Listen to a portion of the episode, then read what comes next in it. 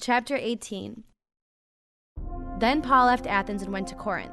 There he became acquainted with a Jew named Aquila, born in Pontus, who had recently arrived from Italy with his wife, Priscilla. They had left Italy when Claudius Caesar deported all Jews from Rome. Paul lived and worked with them, for they were tent makers just as he was. Each Sabbath found Paul at the synagogue, trying to convince the Jews and Greeks alike, and after Silas and Timothy came down from Macedonia, Paul spent all his time preaching the word. He testified to the Jews that Jesus was the Messiah, but when they opposed and insulted him, Paul shook the dust from his clothes and said, "Your blood is upon your own heads. I am innocent. From now on, I will go preach to the Gentiles."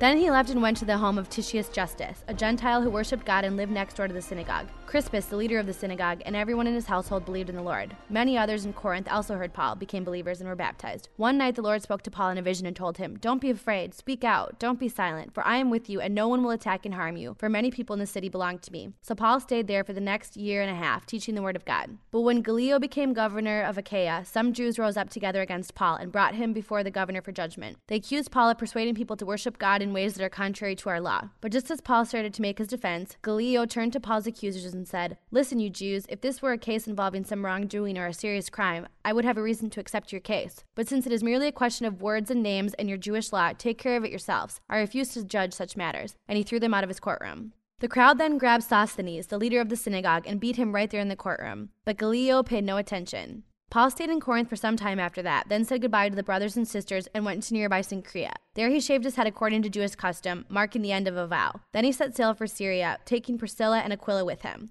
They stopped first at the port of Ephesus, where Paul left the others behind. While he was there, he went to the synagogue to reason with the Jews. They asked him to stay longer, but he declined. As he left, however, he said, "I will come back later, God willing." Then he set sail from Ephesus. The next stop was at the port of Caesarea. From there, he went up and visited the church at Jerusalem and then went back to Antioch. After spending some time in Antioch, Paul went back through Galatia and Phrygia, visiting and strengthening all the believers. Meanwhile, a Jew named Apollos, an eloquent speaker who knew the scriptures well, had arrived in Ephesus from Alexandria in Egypt. He had been taught the way of the Lord, and he taught others about Jesus with an enthusiastic spirit and with accuracy. However, he knew only about John's baptism. When Priscilla and Aquila heard him preaching boldly in the synagogue, they took him aside and explained the way of God even more accurately. Apollos had been thinking about going to Achaia, and the brothers and sisters in Ephesus encouraged him to go. They wrote to the believers in Achaia, asking them to welcome him. When he arrived there, he proved to be of great benefit to those who, by God's grace, had believed. He refuted the Jews with powerful arguments in public debate. Using the scriptures, he explained to them that Jesus was the Messiah.